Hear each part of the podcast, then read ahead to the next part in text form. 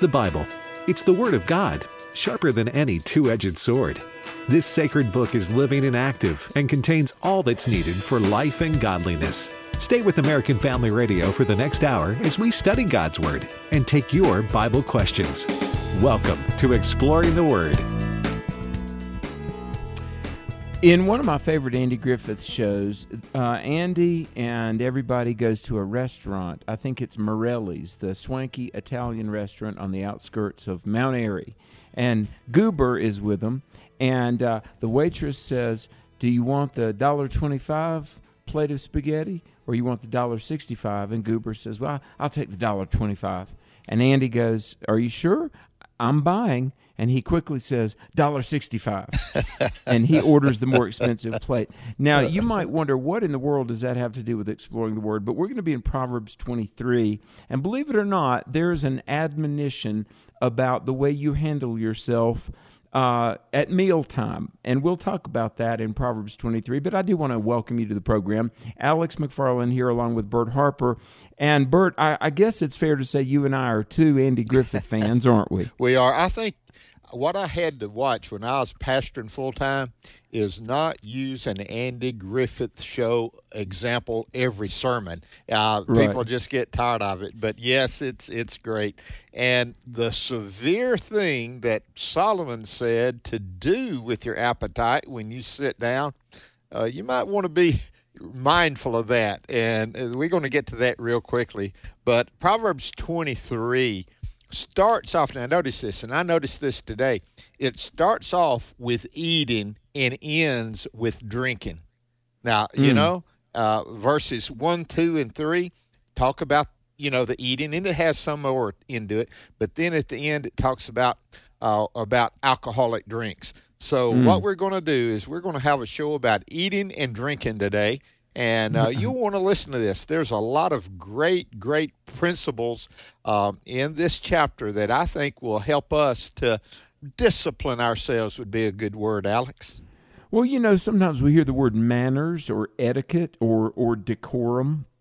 But uh, verse 1 of Proverbs 23 when, when thou sittest to eat with a ruler, consider diligently what is before thee, and put a knife to thy throat if thou be a man given to appetite. Be not desirous of his dainties, for they are deceitful meat. Okay, now I've got my King James with me, so but there, there's a lot of a lot of things here. When you're sitting down to eat, and you get that this is like an important meal, and maybe you're in front of some leaders or someone of authority.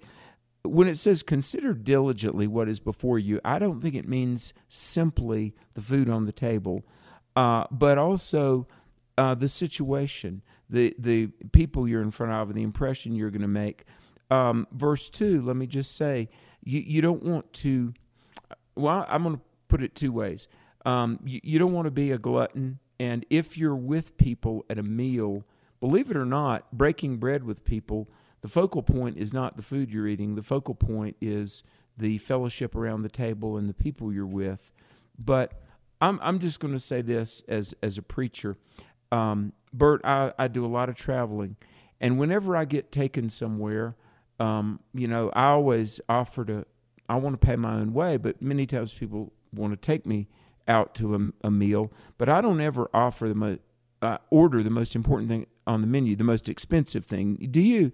And I've watched people, and I don't know. Um, I, you don't ever want to take advantage of somebody's hospitality. And my mother would always tell us, don't order the most expensive thing and don't take the last piece of pie and don't, you know, don't eat till everybody else has been served. Did you get some of those points of etiquette growing up? I did. Now, I'll, let me say this: being uh, in a family of nine children, now I was the youngest, and some of them were gone. But if there was one biscuit left or one piece of pie, and the lights went out, you did not want to have your hand in front of that piece of food. It would get filled with forks. So, okay. I Uh, hear you. But verse three, I think, shares with us that it's more than just the food because it says, For the last word is, For they are deceptive food. Now, what is? What are they trying to get out of that?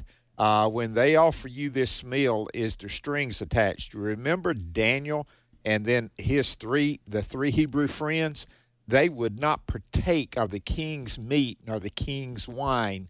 Why? They had their identity, they had their uh, priorities, they had their boundaries.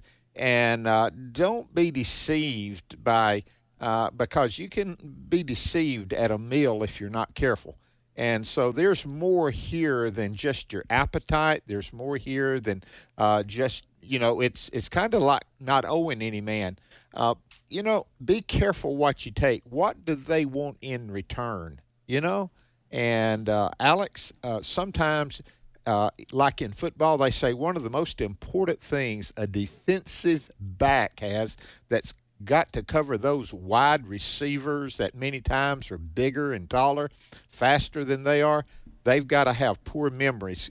If they dwell on the mistake they made, then oh, they're yeah. going to be, get caught again. And so let me tell you, when people are just being nice to you, be thankful right then. But that doesn't mean you owe them anything, especially if it says what? If you're sitting down with a ruler are they wanting yeah. something out of it? I think there's some here more than just your appetite and your diet. It, exactly, exactly. And let, let me say, don't be a person that could be bought. Amen. And good uh, word. You know, good word. Um, I, I, won't belabor this point, but um, probably about 12 years ago, um, I got flown to California and offered a position with a ministry. And I'm going to tell you, it was a six figure salary, but um, they didn't believe in a lot of the things that are the core parts of the gospel. And um, didn't take me long at all to say thank you. It's uh, an honor to come out here, but I, I, don't believe this is for me. And you know the story of Bert and I with a hundred questions book. Um, we, Bert and I, and, and, I give God the glory. I'm not patting ourselves on the back because this is only the right thing to do, but uh, we walked away from a big, big book sale rather than delete some things that are part of the gospel that we need to proclaim. So um, go where life takes you. Serve the Lord with every opportunity, but don't be a person who has a price tag. Amen. Because Amen. We we stand for the Word of God and the gospel, and we love everyone, and we try to do right by everybody. But we don't have a price tag where our message could be bought and changed. If you do not stand for something that is important, you'll fall for anything. And so you stand firm. Martin Luther said, I can do no other. This is where I stand. And again, Alex, that is so true. Verse 4 and 5, they go together as well. Oh, do yes, not overwork yes. to be rich because of your own understanding cease. Will you set your eyes on that which is not? For riches certainly make themselves wings. Now, listen to this last line. They fly away like an eagle toward heaven. Have you ever seen yeah. a hearse pulling a U-Haul, Alex? Uh, never. Never. You mean you're not going to be able to take that with you? no. Well, and do you remember uh, in Matthew 6, Jesus said, do, do not lay up treasures on yourself for earth, uh, on earth where moth and rust corrupt and thieves break through and steal. I want to say that verse 5 is just profound. Uh, will you set your eyes on that which is not? Now, what that means, in other words, it's not really real. Riches and the trinkets of this world, um, it's it's so temporary. And Jesus asked the question, why would a man exchange his soul for the world? Uh, what can you give in exchange for your soul? Uh, nothing. And so understand that the things that matter and the true value is in your relationship with the Lord, not any any trinket the world could dangle in front of you. Uh, and it goes on riches are like the wings of eagles, they just fly away. Here today, gone tomorrow. But what you've got in Christ, that's permanent. Alex, have you ever heard about men, successful men, and they were close to dying or on their deathbed? Uh, people have said this. I don't know the. I've heard it, and I've heard them say it, but I've heard others say they've heard it as well. I've never heard a man say, "Oh, I should have worked more hours and get put more money in my bank account." Uh, yeah. But I've heard, "Oh, I wished I'd have spent more time with my family." Oh, I wished I'd have, I'd have had time for the Lord. And so, this riches are a fleeting thing in this world. Now, if God has blessed you with riches, you're counted on to be a steward of that which is God has given you. Uh, it's it's temporary at the best, and uh, it's only the only thing that you can take to heaven with you is other people. And uh, mm, as you share true. the gospel with them, now they got to choose. You can't knock them over the head and and tie them up and take them, but you sure can share the gospel and live a life that they would want to join you.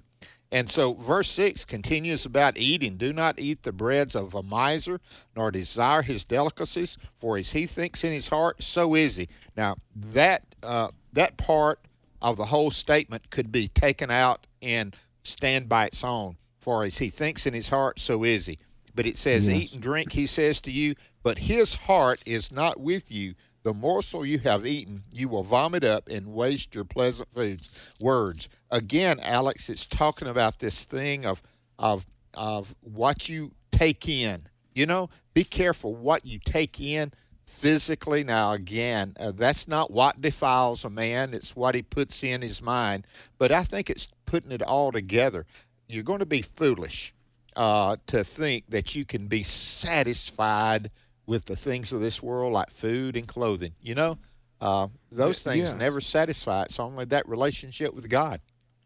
Well, you know, um, the French apologist Blaise Pascal, he said, you know, there's an infinite hole in every heart, and an infinite hole can only be satisfied by something infinite, which is God. And so, you know, um, don't don't try to think you're going to be satisfied with something here in this finite world. Uh, verse 8 The morsel which you have eaten shall you vomit up and lose thy sweet words. Uh, well, I've, I've known people that they, they gave their whole life to get something, and once they got it, they were not satisfied with it. Um, I know people that have gotten involved in terrible relationships and then hated them, themselves after it so the the morsel, you know, I, you think about this. You come to Jesus, you're going to be at a banquet. you come to Christ, you've got everything, but you you give yourself to this world, it's a morsel and a bitter one at that. It is, it is temporal. It is temporary, and you want to dwell on that which is eternal. And you now it goes not what you about how to act and react with wealthy people, how to gain favor with them, and what you eat. Verse 9 Do not speak in the hearing of a fool, for he will despise the wisdom of your words. And I was wondering, is that connected? Well, let me just share with you. If you start off about the ruler, the ruler, whoever is that person that's trying to get you to come that way, uh, be careful what you say in front of them, Alex and uh, don't waste. Sometimes you don't need to waste your words with people. Uh, over in the New Testament, it says sometimes you shake the dust off of your sandals and move on. And mm-hmm. you got to know when to do that. If you're talking to somebody that is, well, here it is, as a fool, acting foolish, talking foolish, uh, I doubt if your words is going to change them. I think it's time to do what? Kind of just let it pass by and go on, you know? Yeah, exactly. Exactly. You know, uh, we're in Proverbs, Proverbs 23. If you're just now tuning in, this is Exploring the Word, and we're going to get to phone calls and take your live Bible questions here in a while. Um, you know, we talked about how sometimes things stand alone, and other times there's verses. When we come back, we're going to get to kind of a standalone truth again. And, uh, Bert, we hope everybody will stay tuned with us in Proverbs 23. We sure do. We're going to hear about the Redeemer. Isn't that exciting? Even in Proverbs, the Redeemer. This is Pause to Pray, a chance each day to stop down from the daily noise of life and pray for our country's leaders. Today we pray for Anne Milgram, Administrator of the Drug Enforcement Administration. She works to combat drug trafficking and distribution in the United States. 1 Corinthians 6, verses 19 and 20, reminds us of the importance of avoiding dangerous substances. Or do you not know that your body is a temple of the Holy Spirit within you, whom you have from God? You are not your own, for you were bought with a price, so glorify God in your body. Right now, with this in mind, let's pray together. Almighty God, we ask you to guide Anne Milgram as she fights drug trafficking in our country. We ask this in Jesus' name. Amen. Pause to Pray is the service of this station and the Presidential Prayer Team. Get your 2022 prayer guide and make this the year of prayer. Available now at pausetopray.org. Hebrews chapter 12 tells us that life is a race we should run with perseverance and without what one translation calls encumbrances. Dr. Tony Evans says that word is packed with meaning as we spend two minutes with Tony. An encumbrance is something that is extra baggage, something holding you down. You notice in a race, they may warm up in a jogging suit, but when it comes time to run the race, they take off the jogging suit and their clothing is very light. In running a race, the jogging suit would become an encumbrance. It's extra baggage. When they are working out, they will put weights around their ankles, but not in a race. They take those weights off because that weight will slow them down. An encumbrance is not a sin, an encumbrance is simply baggage that's keeping you from moving forward by faith. It's slowing you down, it's hindering you, it's limiting your spiritual progress. And see, some of us are held back because we got the wrong friends who are slowing us down. They're not propelling our faith, they're challenging our faith. Don't let the wrong folks who are not spiritually minded people slow you down from moving you forward by faith. You got to shed them because they are encumbrances. Lightening your load often starts by going back to square one in your faith. Check out Tony's CD series, Divine Reset, available online at tonyevans.org. Then join us next time for Two Minutes with Tony.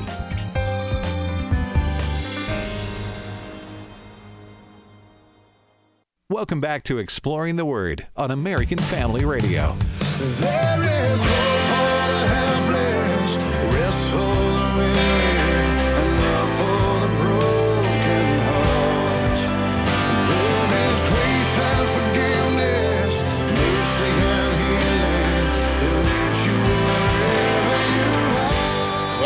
To Exploring the Word. Bert and Alex with you. We're in Proverbs chapter 23. And uh, again, it's jam packed with information, good material. Verses 10 and 11. Alex, uh, and again, we are talking about the Redeemer. Listen to this. Do not remove the ancient landmark. Now, we've heard that, Yes. that before, but notice it says it a little bit different. Nor enter the fields of the fatherless. That's so important. God puts a premium on how a person or a society treats the fatherless. It really Mhm. is. That's and right. then listen to what verse 11 for their redeemer. Now, we may be talking about the kinsman redeemer, but the kinsman redeemer is always a picture of the redeemer. For their redeemer is mighty, and he will plead their cause against you. Alex, uh, verse 11, Yes. I've heard, you know, I was reading about it some, oh, it's the kinsman redeemer. But I want to just tell you, the Lord Jesus Christ will plead our case. And uh, Yes. he he is for us.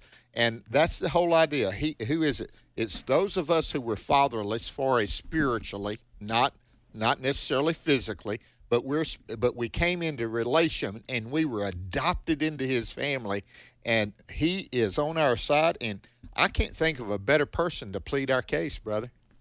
Well, I know. And, you know, Bert, this is another great example of how Scripture affirms Scripture. Yesterday in Proverbs 22 23, uh, you know, it said, Do not rob the poor, for the Lord will plead their cause and spoil the soul that spoils them. So over there in Proverbs 23, um, you know, don't go into the fields of the fatherless. You remember the, the, the biblical principle of gleaning, and orphans and fatherless and widows could glean. So, what it's saying, you know, don't take some of the harvest that would rightly uh, belong to the poor person. For their Redeemer is mighty. You're right. That's the Lord. And he will plead their cause. And I want to say to you, every last one of you, if you will let him, Jesus will plead your cause. Now, Bert, comment on this if you would. The Redeemer pleads the cause for someone. The Bible calls Jesus our advocate.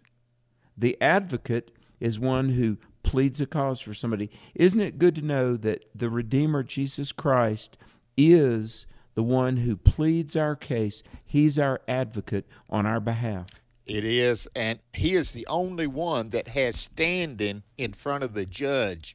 Okay, mm. have you ever heard that? Now that's uh, I, I, picked that up somewhere. You know, I hear it a lot about it, uh, even in the Supreme Court and lower courts. They'll say somebody will come in. They say you don't have standing, and it's about you to have not presided over this. You haven't gone through the procedures right. Uh, you're not the one to speak to this in God's court. The only one who has standing to plead our case is the Lord Jesus Christ. Uh, everything else is out. And you, uh, you got to have Christ. He is our kinsman redeemer. He is our advocate. He is our intercessor for us to the Father, Alex. Amen. I've seen in a movie or two somebody will whisper and say, Listen, my lawyer knows the judge. Well, our our advocate is the one who has an audience with the Father but but righteously so. He can and, call a oh, sidebar, can he? exactly. Amen. Exactly. Amen. Um, I really do love verse twelve of Proverbs twenty three. Apply thine heart unto instruction, and thine ears to the words of knowledge. Um, now, this is another one of those standalone jewels, but um, the Bible says in the New Testament, study to show thyself approved. The Bible says that if we ask God for wisdom, He'll give it um, Psalm 119, verse 18, if we ask God to open our eyes, we can behold wonderful things from His law. And again, Bert, I've said it so many times, I apologize for sounding repetitive, but um, isn't a part of the responsibility of the Christian to make sure that we're we're letting the Lord continually instruct our mind and, and grow our, our mind and our knowledge? It is, Alex. Now, notice this it uses the word apply. Think of now expand the word apply and go application. Use the instruction well, yeah. to application of your life. It's not not just, just know it, but it, live exactly. it. That's the whole idea. Not just knowing it, applying it to where every part of your life. You go back to Proverbs chapter three, five, and uh, six. You know, He will direct our paths as we give him room in our lives, as we take in and he and we give him room, what areas of our life should be off limits to God, Alex? None. None. Every area of our life. I remember this, and uh, I, part of it was Oswald, Oswald Chambers. Some of it is D.L. Moody. Several of great men of God, and but there was D.L. Moody praying, and there was some of these women that came and said, Father, may D.L. Moody let you have every key to every room of his heart. Now, that really mm. struck a note with me. And I said, Lord, uh, a lot of times in a house, you'll have a drawer that's kind of like you don't know where to put everything, so you put it in the junk drawer or a closet, even a room. And we should not have a room that's off limits. Nothing is off limits to what God's instruction should apply to it, Alex. Amen. Uh, that's that's right. Vance Havner said, "If he's not Lord of all, he's not Lord at all." That's it. And that's not just a play on words. He he needs to have all of our life. Now, verse thirteen: Withhold not correction from the child, for if thou beatest him with the rod, he shall not die. Thou shalt beat him with a rod, and shall deliver his soul from hell. Now, I want to tell you, folks, Proverbs twenty three, thirteen, and fourteen if if there are any two verses in today's lesson that would make a modern liberal scream, oh my goodness. But uh, yesterday we I like to make verse, them, uh, Alex. I have to admit, I like to make them scream. Exactly. okay, excuse me, but it. I well, mean, this is this is powerful. You know. Well, I'm going to tell you something. Yesterday, in verse 15 of chapter 22, it talked about the rod of correction will deliver a child from foolishness, right? Okay, verse 13 of Proverbs 23 do not withhold correction. Uh, if you give him a whipping or beat him with a rod, it says he will not die. And you, you remember it talked about, you know, spare not for his crying. Okay, in verse 14, when you're disciplining a child. And hey, I worked for Dr. Dobson, wonderful man, and he wrote a famous book called Dare to Discipline. And I'm going to tell you, the critics lost their mind. But it says, What are you doing in lo- giving loving, just, fair, yes, grace, but accountability and punishment when necessary? You're going to deliver that child's soul from hell. Now, Bert, I'm going to say this, and I know you're, you're a little, not much, a little bit older than me. I would submit to you that the America we see around us now is an America where several generations were not disciplined. I agree with you. Alex, when I was still in school, uh, they still gave corporal punishment.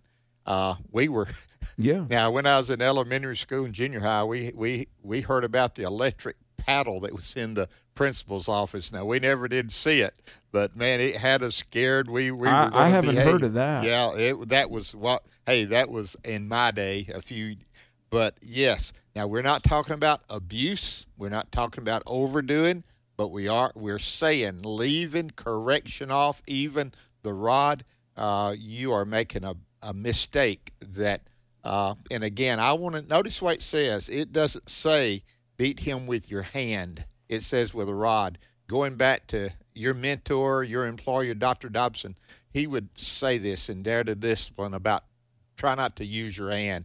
Find uh, something else a small switch rod. Now here's what my mom did now my dad, uh, you know, he uses he used my dad did not spank me very much. He didn't have to. My mother, she would kind of get aggravated at me quicker. I'd have to go get a switch and bring it to her so she could use it on me, Alex. Now, you talking Mm-hmm. about humiliation, so you tried to find the one because you knew if it wasn't a good one, she'd send you back for another one, and uh, you wasn't going to get out of the, the switching. So uh, here it is. Uh, correction is very vital, important in raising and disciplining children. Wow. Well, let me say this. Um, God, you know, we t- talked about this in the book of Hebrews that uh, God the Father disciplines us because he loves us. And dis- honestly, I would say no discipline is lack of love, not love. I agree. Um, now, whenever, like if you've got the old King James, if you see the word reigns, R E I N S, it's talking about your, your life and your being. And it says, Yea, my reins shall rejoice when thy lips speak right things. Uh, it's good. It, it's, it's life giving to know truth, and, and deep in the core of our soul, we rejoice over truth. Uh, let not thy heart envy sinners, but be thou in the fear of the Lord all the day long. For surely there is an end, and thine expectation shall not be cut off. Bert, doesn't the Bible tell us a lot about having the long term perspective? It does. Verse living 18, in light of eternity. Let me read verse 18. I'll throw it right back to you in the New King James. I, I think it does uh, qualify this a little bit clearer. For surely there is a hereafter, there's a future, and your hope will not be cut off. That is the whole idea. Now, what is it? But in the fear of the Lord, in the fear of the Lord, there is what? Hope. Connect those two. Connect the latter part of verse 17 with the latter part of verse 18. The fear of the Lord and knowing Him brings hope. And Alex, uh, you remember over in chapter 13 of First Corinthians, that these three remain faith, hope, and love. Right in the middle of faith and love is what? Hope. Hope. It's in the Yes. middle. That hope becomes reality. And listen, that hope is real. Romans chapter 8 talks about it at the end that we have that hope that nothing will separate us from the Lord. And we have it in John chapter 10 where it says, We're in his hand, we're in the Father's hand. No man can pluck us out of his hand. I want to tell you the hope that we find in a relationship with God, it's not pie in the sky, by and by, and thinking, okay, it's not just a myth, it is reality. The reality that Jesus Christ came, lived that perfect life, became the perfect sacrifice, died on the cross, and then was buried and rose again and ascended to the right hand of the Father to make intercession for us, Alex. That hmm. is the truth. It's not a myth, it's not a legend, it is truth. And we can dwell on it, and it does give us hope, doesn't it? Well, it really does. It really does. There is an end. I mean, and you need to think about the person you are, the person you're becoming, and the person that you ultimately will be. Uh, it, it, says, be wise, and, and uh, in other words, listen to these things. Now, verse 20 kind of changes gears, and what a good admonition it is for every generation. Be not among wine bibbers, among riotous eaters of flesh, gluttons. For the drunkard and the, and the glutton shall come to poverty, and drowsiness shall clothe a man with rags. Hearken unto thy mother that begat thee, and despise not thy mother when she is old. Uh, let me tell you, uh, mom and dad probably told you some timeless truths that you need to heed.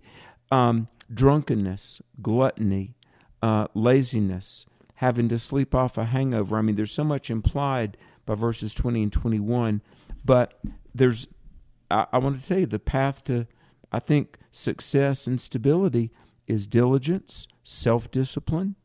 Um, you know, let the world go the way they go but you be a person of, of being industrious and sober and diligent. Uh, not only did mom and dad tell us that, verse 22, but I think that's what the Lord would be saying to us as well. Amen. Connect what it says in verse 20 and 21 to verses 29 through 35. It talks about who has woe, who has sorrow. It goes through those six things of question. The answer is he who lingers long at the wine, he who searches for mixed wine. And it tells you, don't look at it. It says in verse 32 at the end, it bites like a serpent, stings like an adder. And you'll see strange things. But what gets me most is verse 35, and we can come back, but I wanted to connect it to at least verses 20 and 21, Alex. You see why? It says in verse 35, They have struck me, but I was not hurt. They have beaten me, but I did not feel it. I was drunk. When shall I wake? That I shall seek it again. Alex, mm. the addictive power of alcohol.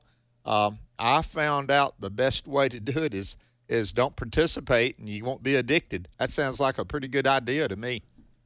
Well, you know, you never have to go through the rigors of stopping if you never did start in the first place. That's true. And uh, you know, um, Benjamin Franklin in Poor Richard's Almanac wrote that uh, an ounce of prevention is worth a pound of cure. And I used to wonder, what in the world does that mean? But I mean, it, it's true. Um, you don't have to struggle with paying off a debt if you don't get into debt. And look, we're we're not legalists, and God is a God of grace, and everybody, you know, um, we we all make decisions. But Proverbs very wisely admonishes all of us. Things that work hard, tell the truth, live right, restrain yourself, know how to say know how to say no to your desires. Um, I think we do we do ourselves a good favor if we think before we act. Amen, Alex. The whole idea here, I wanted to get to one more. We may have to look at a little bit of this tomorrow, but it's worth looking at verse 23 as we end. Buy the Amen. truth and do not sell it. Also, wisdom and instruction and understanding.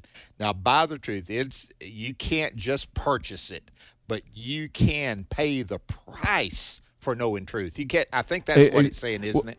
Well, Bert, you're right. The the acquisition of truth in your life is a transaction. When you buy something, you're trading something for something else. So trade um, failure and pain for truth and success. The number that we would love for you to call and talk to us, ask us a Bible question, is 888 589 8840.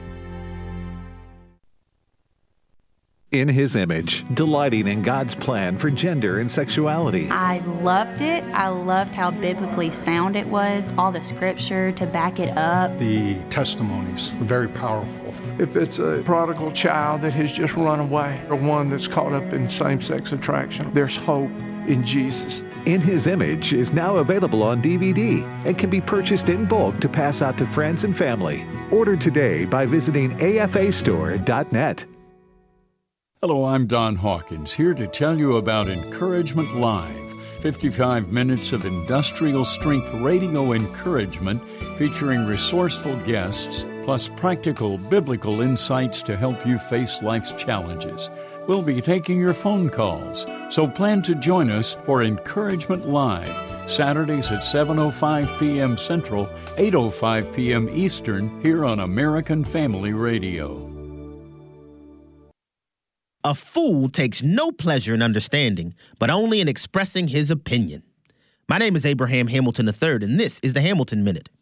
Professors Jonas Herby, Lars Jonung, and Steve Hanke have just published a new study for the Johns Hopkins Institute for Applied Economics that provided a systematic review and meta analysis as to whether there is empirical evidence to support the belief that lockdowns reduce COVID 19 mortality. They concluded lockdowns have had little to no public health effects, but they have imposed enormous economic and social costs where they have been adopted. In consequence, lockdown policies are ill founded and should be rejected as a pandemic policy instrument. If lockdowns don't and didn't save lives, why did we do them?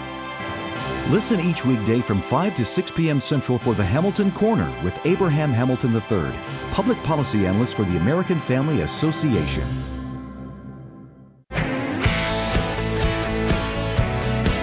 This is Dr. Stephen Rummage with today's Moving Forward Minute. Jesus said this to his disciples in Luke 10, verse 20 Rejoice that your names are written in heaven. Millions of immigrants have entered the United States at Ellis Island. Around 700,000 of those people have paid to have their names inscribed on a wall of honor. But that wall won't last forever, and when it's gone, the names chiseled there now will be gone with it. Jesus offers something far better. If you're trusting in the blood of Jesus Christ to save you from your sin, then your name is written in His book in heaven. It can never be erased, it can never be destroyed. Your salvation through Jesus is a sure, secure salvation. It will last for eternity. For more resources, visit movingforwardradio.org. Join me every Sunday morning at 8:30 Central for Moving Forward right here on AFR. Therefore, since we have been justified by faith, we have peace with God through our Lord Jesus Christ. Through him, we have also obtained access by faith into this grace in which we stand, and we rejoice in hope of the glory of God. American Family Radio. Welcome back to Exploring the Word on American Family Radio.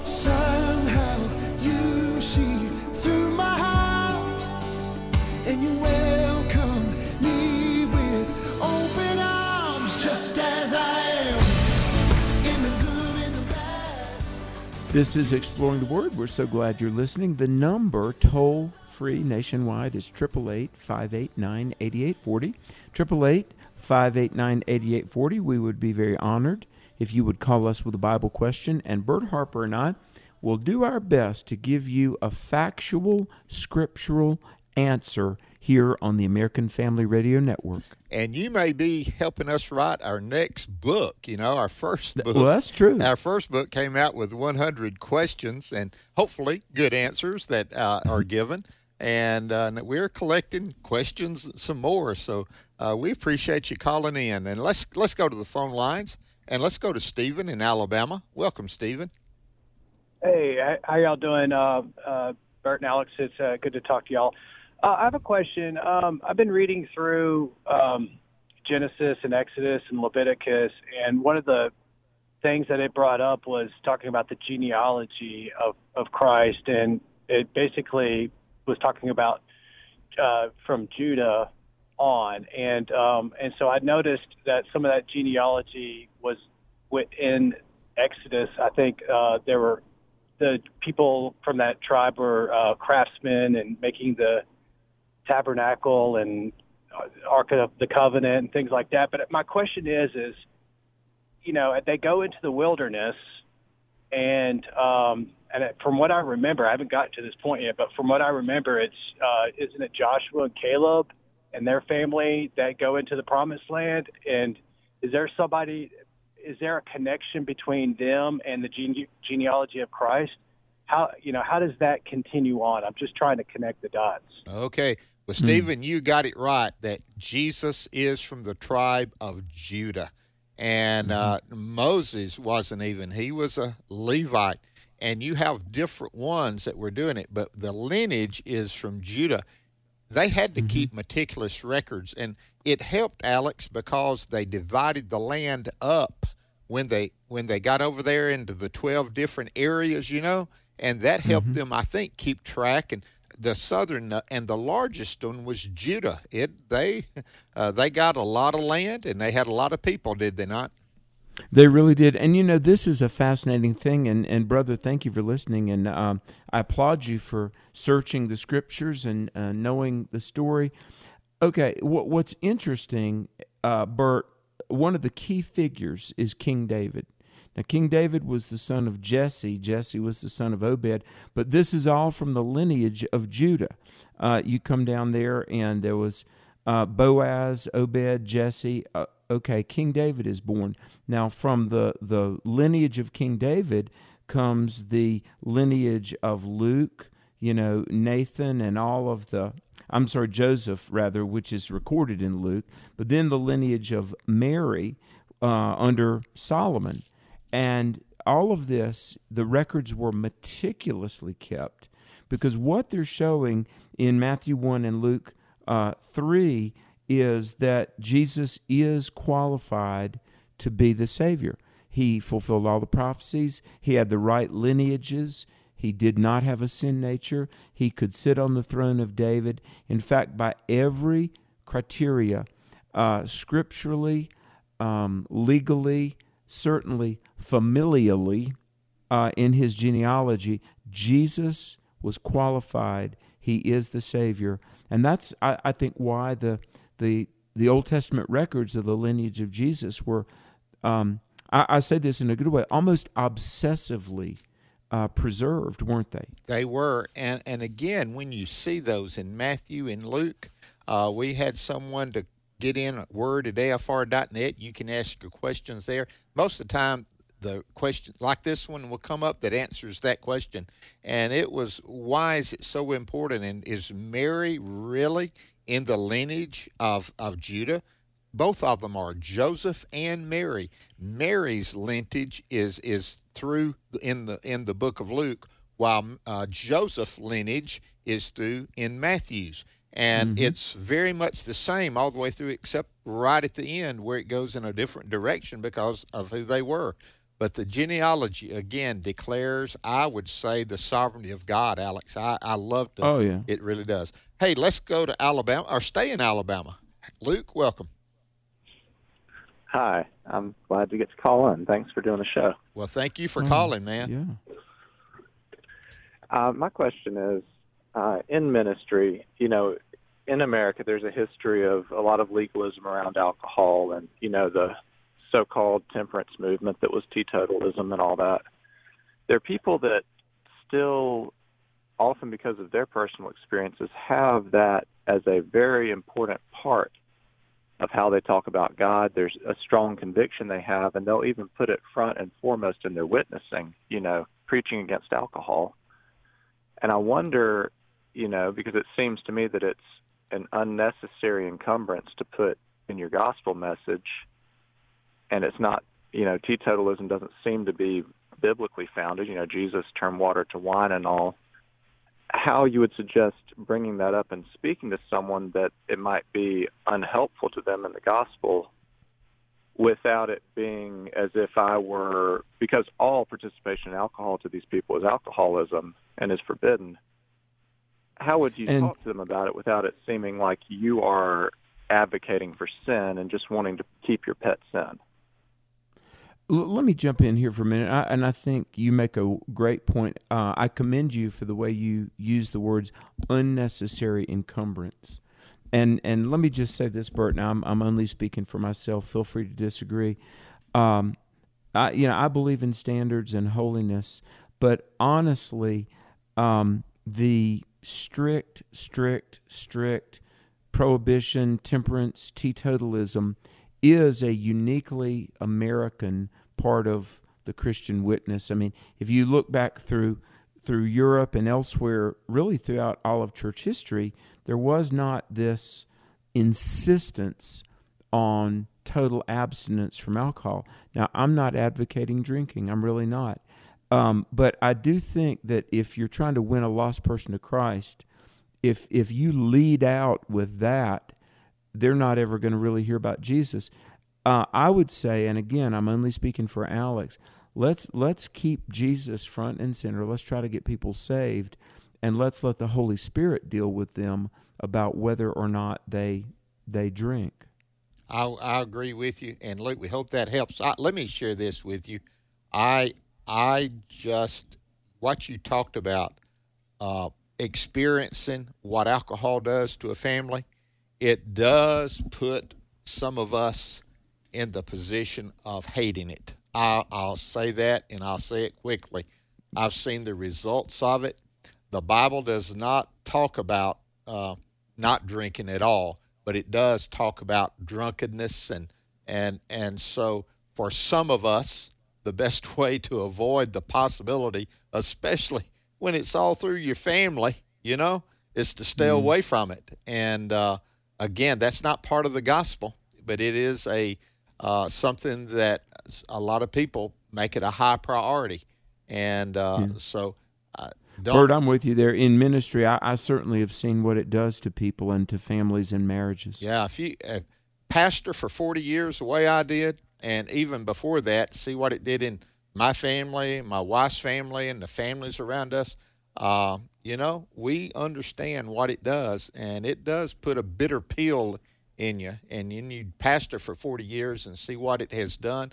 That I've done the funeral of more, uh, a lot of people because of drunk driving, and uh, it started with alcohol. And it is, uh, I, I, think Proverbs. I'm just going to tell you. I know I'm taking up more time than I should on this, but read Proverbs 23, the last verses, and and it may not tell you uh, not to drink, but it tells you you uh, it gives you warning if you do, especially misusing it. I'll put it that way. I'm telling Luke, you, we hope yeah. that helps. And again, it not I'm with uh, Alex, not legalism, but it is warning. Uh, they put warning on a cigarette pack about may cause cancer. Uh, they should put a lot of warning on alcohol of what it can cause and do. Alcohol has done a lot more damage than tobacco has ever thought about doing. And that's mm. Bert Harper's opinion. And yeah, okay, we'll go on. Okay, let's. I hope I get this right. Uh, well, I'm trying. Yeah, there it is. Is this Ursula? Ursula from Oklahoma? No, this is Ursula. Ursula. Okay, Ursula. Yes. Thank you. How are you, Mister? How are you, Mr. Harper? I am doing well. It's good to hear from you. I I remember good. now. Yeah, how to say your name. Thank you for calling. Um, I have a question. I go out to Carl Albert State College, and for my online class for literature, we had to write a paper about deism, like D I I S T S, and Calvinist.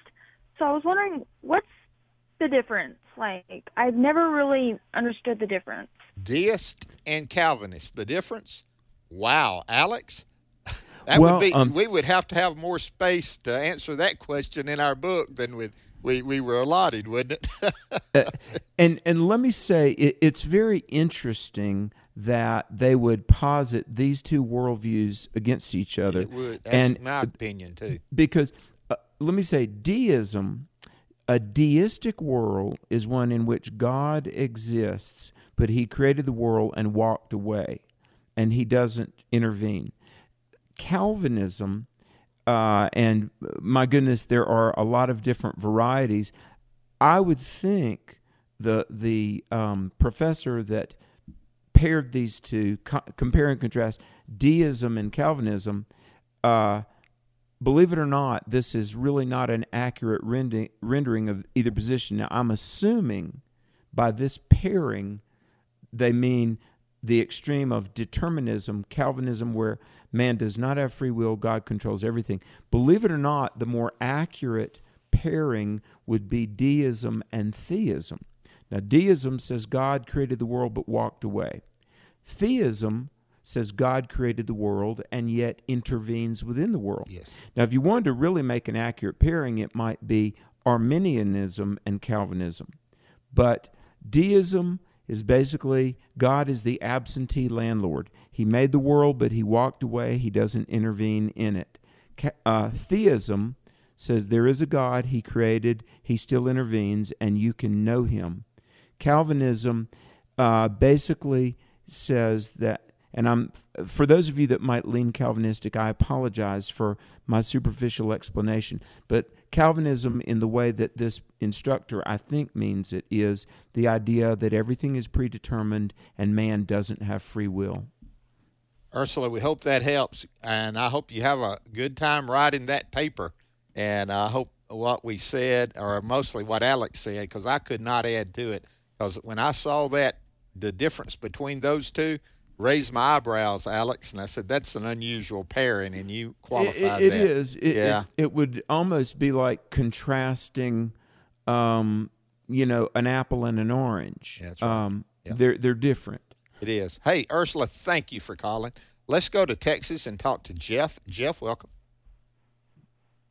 Hello. Yes, go right ahead, How's brother. it? Hi. So I got one more thing to say. Okay. The book of Job, the book of Job, right? Yes. It's written by Islamic sect that over 2,000 years, years ago, ago, when it's in J, the accuracy of PH. So that really should be called the book of Job. Okay. Well, let me just tell you this. My our, my son that does exploring missions with us, the program that's on the weekend, and Alex has a program on the weekend as well.